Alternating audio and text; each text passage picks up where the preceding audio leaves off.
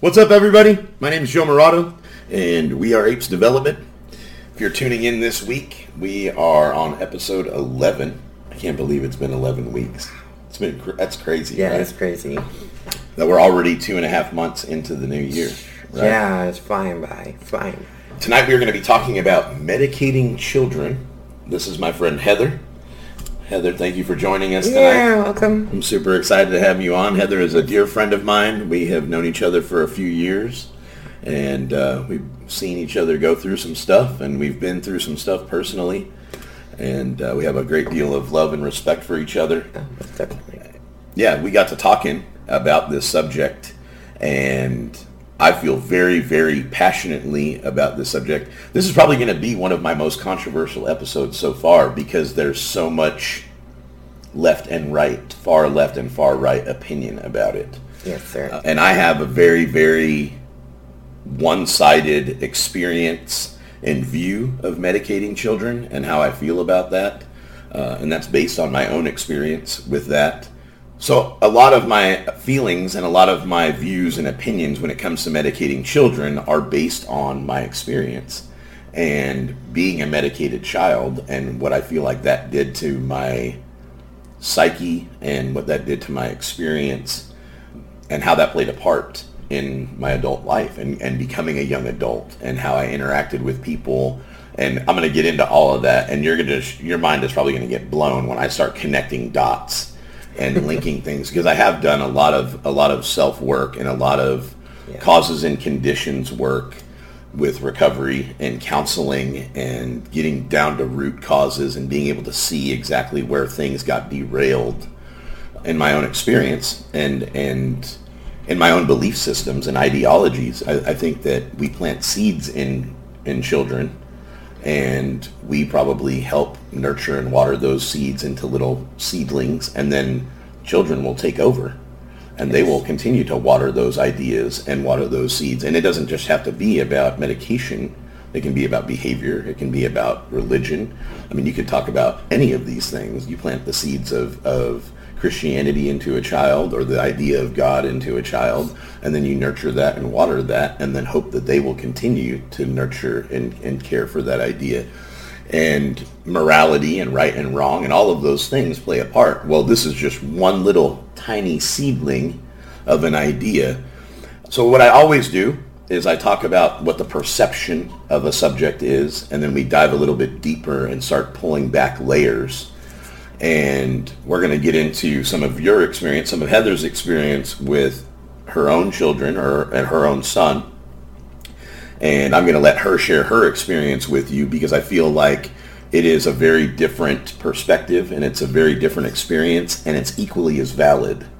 And I think that that's important that we don't invalidate the facts, right?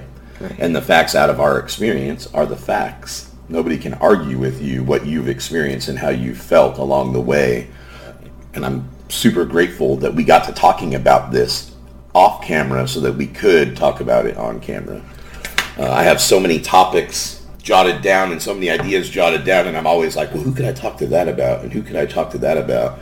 And I always want it to be somebody who has a different experience because I don't want us to just be relating and agreeing with, I don't want you to agree with everything that I say and I don't want to agree with everything you say, but I want us to have respect and, and, and compassion for each other because I think that's important. I think that in sharing our human experience, being compassionate towards one another and understanding where we've been and where we've come from and where we are now is how we all relate, and it's how we learn from each other. So I'm going to jump right into it. So medicating children is this week's topic, and I've, of course, like I always do, did some research, and I just searched when did we start medicating children because I wanted to know. I know I started being medicated as a young child at nine years old, and that was in 1986. Dating myself. um, yeah, in 1986, I, I was a hyperactive kid. I was a disruption in class, and my teacher, Miss Easterly, God bless her. Uh, Courtney, if you're listening, you will appreciate this episode because I'm going to talk about Miss Easterly a lot because Miss Easterly was compassionate and she was strict and she was a, an amazing teacher. And I know that you feel that too. Uh, I have a, a, childhood friend that, that listens to the show constantly. And uh, yeah, anyway. So we started medicating children with stimulants to treat ADHD or hyperactive attention deficit disorder and attention deficit disorder with stimulants as early as 1944. Really? Believe it or not. Wow. We have been made medicating children in this country for 80 years. And it is nothing new. It has been stimulants all along. It started out in 1944 with a drug called methylphenidate, which is a stimulant, which I'm going to break down for those of you at home that don't know what stimulants are, because not everybody is a pharmaceutical genius like we are. Right. I love that that that we can speak about something like we have a degree in it. uh, so yeah, you know, I, I definitely have a PhD in street pharmacology, and I know all about meth and all the different versions of crystal meth and methamphetamine. But medical science created stimulants, legal stimulants, that were used to medicate attention deficit disorder. It was used to treat hyperactivity. Hyperactivity stimulate is is controlled by the brain and impulse control in the brain and the chemicals in the brain that control and attribute to hyperactivity and impulse control are affected by amphetamines. And the first marketed drug of methylphenidate was Ritalin, and it was marketed in 1954 for the first Really? time. Believe it or not. So almost 75 years ago. Grandma that old. Hmm. Ritalin was created and marketed for the use specifically to medicate hyperactive children. It was originally used at first to, before it was marketed for children, it was at first, it was used to treat depression and chronic fatigue Really? because it created the opposite effect, right? I'm going to get into stimulants and then I'm going to jump back. So stimulants are legal or illegal drugs that are used to reverse the effects of fatigue from both mental and physical tasks. Stimulants can produce exhilaration, extended levels of wakefulness, and loss of appetite. These effects are greatly intensified when taken in large doses. Heather's only laughing because we have a great deal of experience with Yes. this personally. I, I- you know, we're not going to get too much into our, our past experiences, but we can speak to what stimulants are from firsthand experience. And I can tell you that I know without a doubt that stimulants cause in me a great deal of exhilaration, Oh, yes. Uh, extended levels of wakefulness, Yes. and loss of appetite, which I will get into later because that plays a part into being a fat kid, believe it or not. Start, start talking about connecting dots. Let me start off by saying I am completely against medicating children. 1,550% against medicating children for ADHD, for ADD, for hyperactivity, attention deficit, disorder, hyperactive attention deficit disorder. I'm 1,000% against medicating children. I was a medicated kid. I was medicated from the age of nine years old until I was probably 12, maybe 13. Uh, thank you, Aunt Linda, for not making me take my medicine when I went on a trip to Idaho one summer. Because I said, I don't feel like taking my medicine. And she said, I don't think you have to. And I'm going to talk about that experience too. It's important. So I was put on a pill. Let me let me explain that I was diagnosed with ADHD in the fourth grade in 1986. I was nine years old. I was explained. It was explained to me that because I was had so much pent up energy and I had trouble focusing, that there was something wrong with me. That I was different. I was different than other kids. I was told by grown-ups that I was different than other kids. Now, I, I want to put this disclaimer. I do, do I do not blame my family. I do not blame my parents. I do not blame society. I do not blame doctors. I do not blame anyone who had anything to do with my being medicated. My experience is my own. I would not be the man that I am today had I not had those experiences. So that's very important that I get that out there and that I say that. What I can tell you is the effect that that had on me as a young boy and the seed that it planted inside of me was an idea that I was different than other people. I was told by the grown-ups that, that were supposed to take care of me and by the, the by the adults in my life, trusted physicians, medical doctors, psychiatrists, psychologists, that I was different than other kids and this little magic pill was going to make me better. Bing! And I was given meth. I was literally given Ritalin, which is amphetamines, uh, which is a legal prescription version of uh, speed. Yeah. And it did. It definitely affected the impulse control in my brain. It definitely quieted the hyperactivity. And it definitely had me more focused in class. It worked. I was on drugs. Let me say that again for those of you at home. I was on drugs. My mind was affected by a mind-altering substance that made me behave better in a more docile, more controlled environment so that I wouldn't be a disruption in class. I watered that idea and I fostered that idea and I felt different. And I always felt different, as most of us do. And that coupled with other things that were going on at home. I grew up in a, well, I grew up mainly with a single parent because my dad left uh, when I was at a young age. There was some abuse in the home. He was found to be partly responsible for that, and he bounced. Um, that left my mom to support us by herself. So she was gone a lot. And I was a latchkey kid, so I was home in the morning. I went to school. My grandmother took me to school for my younger years, and then I would take myself to school, and I would come home, and I would be alone because my mom had to work, and she was gone from 5 in the morning until 5 at night.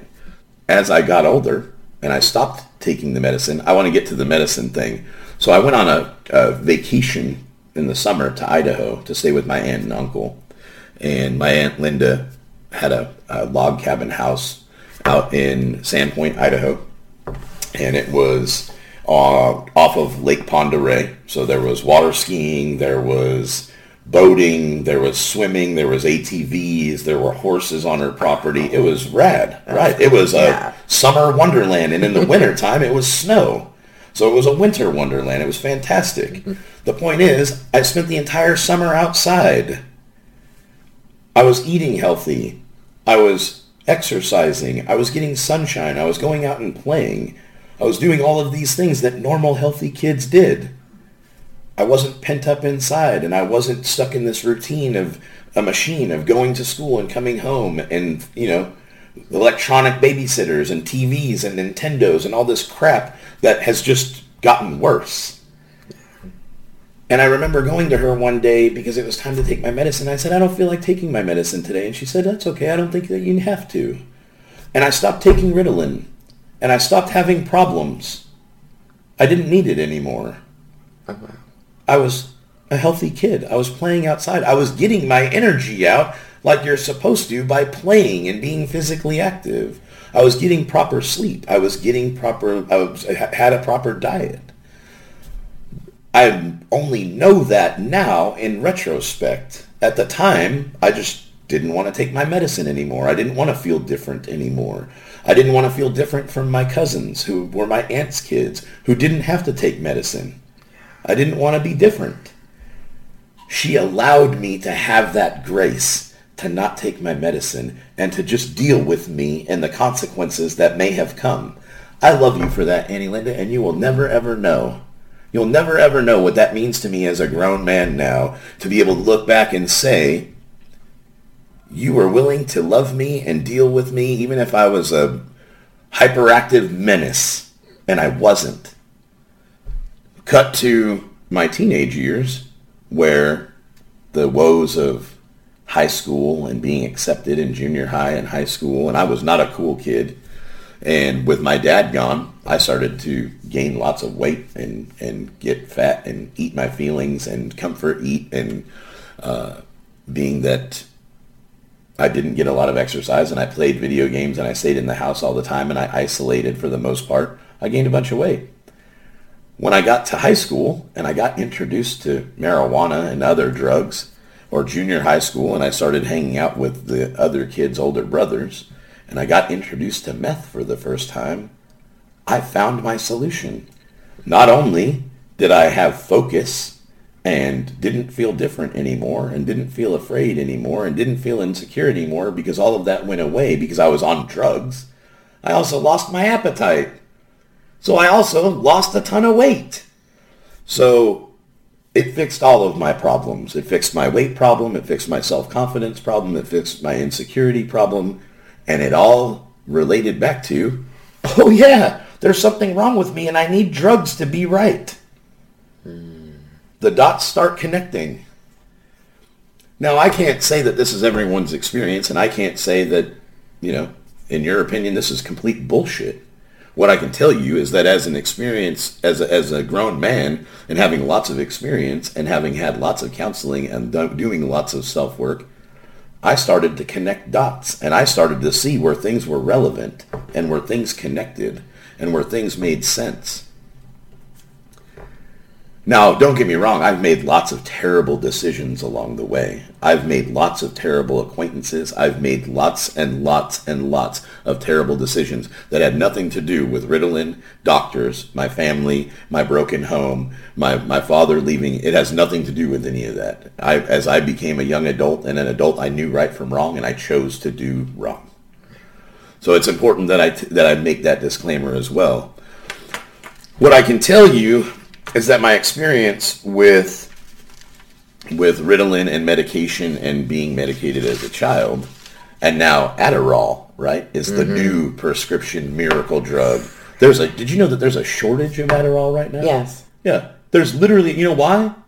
Because people are abusing the fuck out of it. Yes, That's why. I did. Uh, everybody does. Yes. I know thousands of, well, maybe not thousands, I'm an exaggerator. I know hundreds of people for sure that are either on Adderall, have a prescription for Adderall, sell their Adderall, buy someone else's Adderall, or have done Adderall either at a party or with friends or to study or whatever.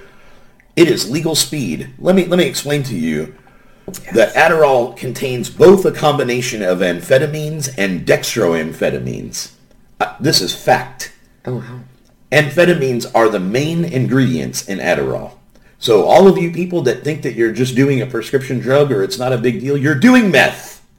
Just, just so we're clear. You're doing legal meth and you're probably using it in excess of the way that it's prescribed, which is why there's a shortage right now. Yes. They can't even make it fast enough to supply the demand, which is insane. I heard that. I heard that. I thought that was eh, crazy. Eh, no, too. I have friends who, who are legitimately prescribed for their ADHD and they're struggling right now because they're they can't focus and because they don't have their medication and they can't get their medication. Oh, wow.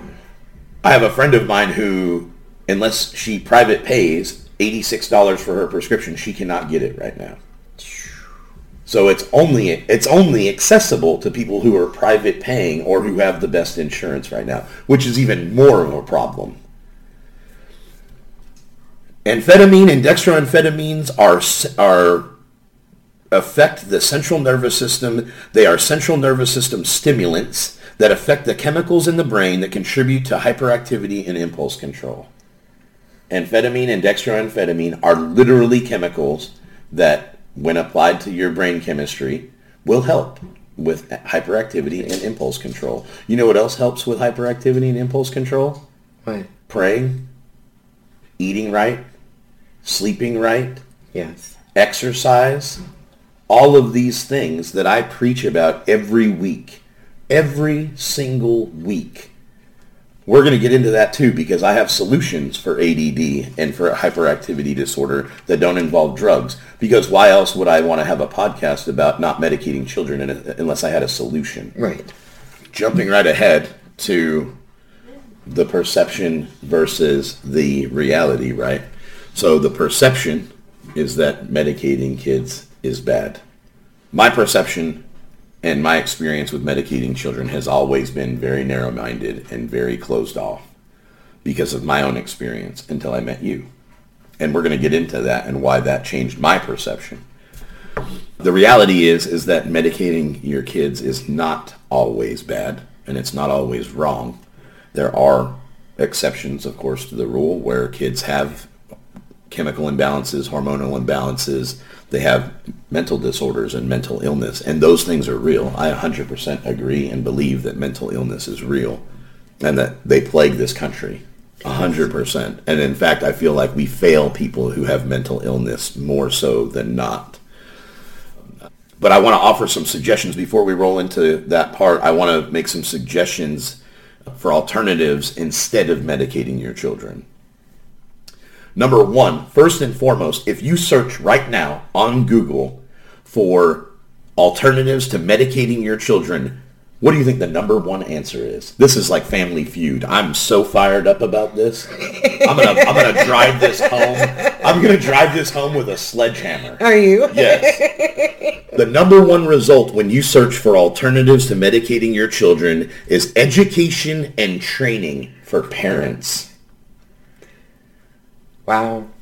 The A in APES stands for accountability. If you're going to have kids, then you need to be accountable for raising your kids. You need to be accountable for being present in their lives and know what's going on with them. Yeah.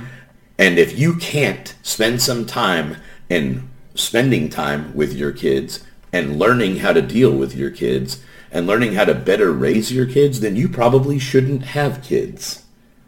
That's a very strong Right opinion. there. It's a very strong opinion. I said this was going to be my most controversial podcast yet. Education and training for parents is the number one solution to not treating your kids' ADD and ADHD with medication. That means learning how to develop their focus, learning how to practice study habits with them, learning how to make them go outside and burn energy, learning how to take their screens away from them and their electronic babysitters away from them and invest yourself into your children and their future. Period. Number one. Number two, working on strategies for understanding and building your child's social skills.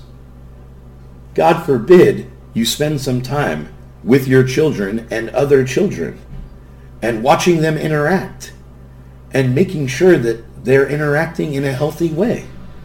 So many times people just throw their kids with somebody else's kids and forget about them and just hope that they behave or they show up and get a report on how they behaved and they don't really take time to educate their children and educate themselves on how their children interact. Develop social skills. Help them have healthy communication skills with other children. Help them have boundaries and set boundaries with other children. This is my favorite part of the whole podcast right now. I just want you to know, Heather. I advocate this shit every single week. Every single week. So when I was researching and doing my homework today, I was like, I knew it! Number three, healthy diet. Literally in the top searches for alternatives to medicating your children. Number three, healthy diet. Your children need a well-balanced diet, especially breakfast. Skipping breakfast can greatly affect your child's attention span and ability to focus. Wow. It's it's right there. It's I, I'm not making it up. You can do the research yourself. I preach to this every single week that healthy diet, exercise, proper sleep, and spiritual fitness are all huge aspects of your emotional, mental, and physical health. That's true. They play a part. They do. Our the nutrition that our bodies take in, the amount of sleep that we get to recharge our brain, all affects our moods and our ability to deal. Your children are no different. Number four, exercise. Oh, that Improves was gonna be focus. Number three. well, healthy diet was number three. yeah, right. Sorry, do that again. No, you're good. You're good. exercise. Exercise, physical exercise, going outside, playing, chasing a ball, throwing a ball with your kid, playing playing catch, kicking a soccer ball around, riding bikes, something.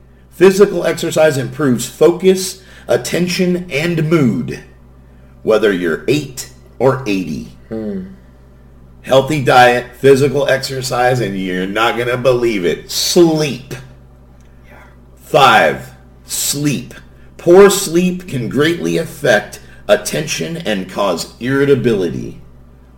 So if your child suffers from attention deficit, maybe we should focus on the things that cause attention deficit, like poor diet, no exercise, poor sleep. Every single week, I tell you guys, diet, exercise, proper sleep. Whether it's bodybuilding or going to school, it plays a part of our mental and emotional health. Number six, less screen time. Oh my God, so many parents are going to struggle with this. Y'all are going to hate me. Throw them away. Unplug the tablets, unplug the video games, take the TVs out of their rooms. I sat in my room for eight hours a day. I would get home from school and I would play Nintendo and I would watch MTV and I would play video games and listen to music and blah, blah, blah, blah, blah. That was before tablets. That was before handheld cell phones where you could just stare at a phone for eight hours a day.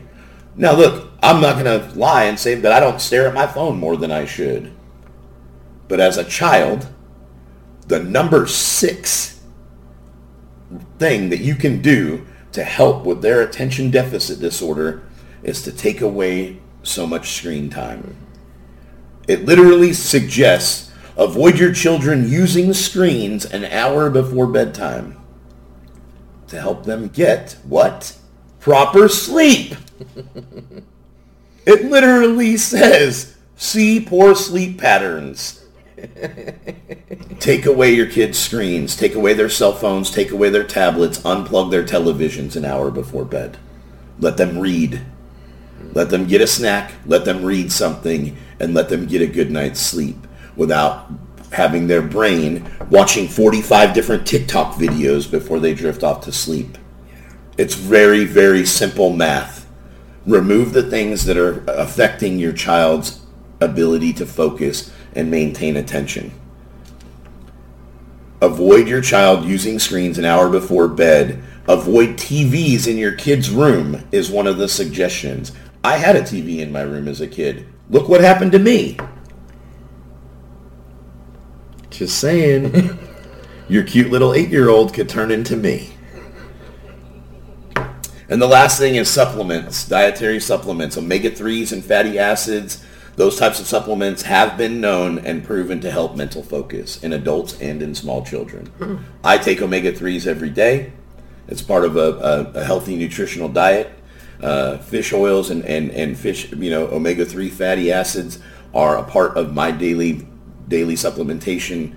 This has definitely been suggested by medical practitioners to help with mental focus in children as well. So there you have it.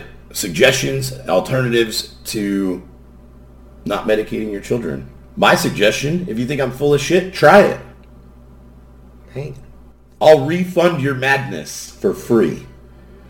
Try feeding your kids better. Try making sure they have a, a, balanced breakfast. Make sure that they're getting plenty of exercise. Make sure that they're getting plenty of sleep every night. Take away their, their screens, their video games, their phones, their tablets an hour before bed. Give them some omega-3s and see what happens to their behavior, their mood, their irritability, and their ability to focus.